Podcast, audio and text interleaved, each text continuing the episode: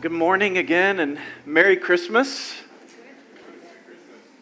I hope that you um, have already and or will experience God's love in a very tangible way today. And there might be lots of things going on. It might be very chaotic. And I hope that, or it might be lonely. As these moments can look very different depending on where people are in life. But I hope that in the midst of that, wherever you are, that you will experience the love of God in some way. Um, I want to share with you just one more reason why we are here on a Monday morning. And then we're going to actually move to the experience of why we're here on a Monday morning. So, Jesus, it was prophesied that he would be born in the city of Bethlehem.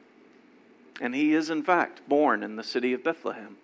And the city of Bethlehem, maybe you know, the meaning of the word Bethlehem is city of bread. City of bread. Jesus is born um, in a special thing called a manger.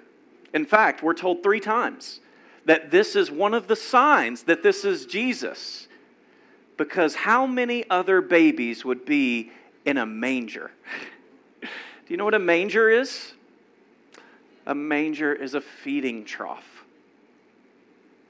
it's where the animals would feed.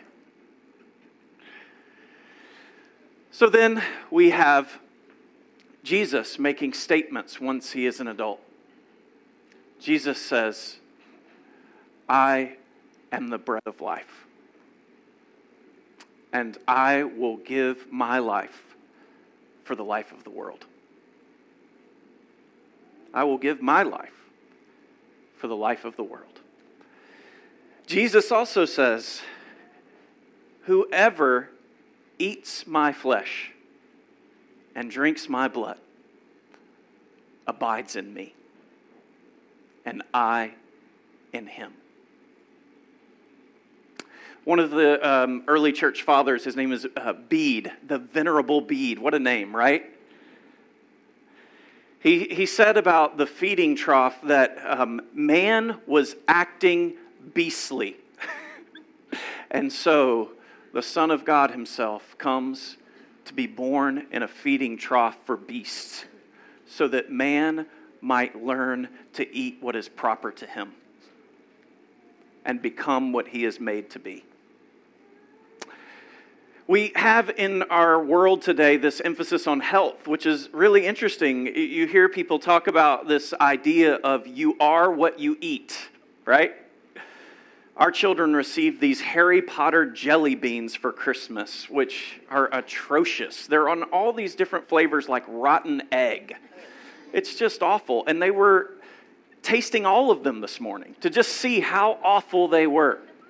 It's terrible. Can you imagine if you are what you eat and you eat Harry Potter jelly beans, what you become? It's a terrible thing. But we know this intuitively, don't we? When we eat things that are not good for us, we feel that. One of the kids yesterday morning had about three inches worth of cream cheese on a bagel, and all of us were like, oh, this is not going to be good. The church has always recognized that this is true, not just physically, but even more spiritually. You are what you eat, and you are made to consume the Lord Jesus Himself and he has given himself to you so that you might become who you're made to be, so that you might be restored to the living God and redeemed to live for him. I love the passage from Titus when the loving kindness of our God and Savior appeared. He redeemed us. He cleansed us by the Holy Spirit this is what the Lord wants to do in our lives. And whether you've been a Christian for a long time, or maybe you're wrestling with faith, or maybe you've been far from God, the Lord Jesus wants to give himself to you. And this table He has made a place. So we no longer have to feed from a manger. The Lord has come to be with us at this table, to raise us up from death, from sin, and to give us life. So this is why we are here. Amen. I invite you to stand with me.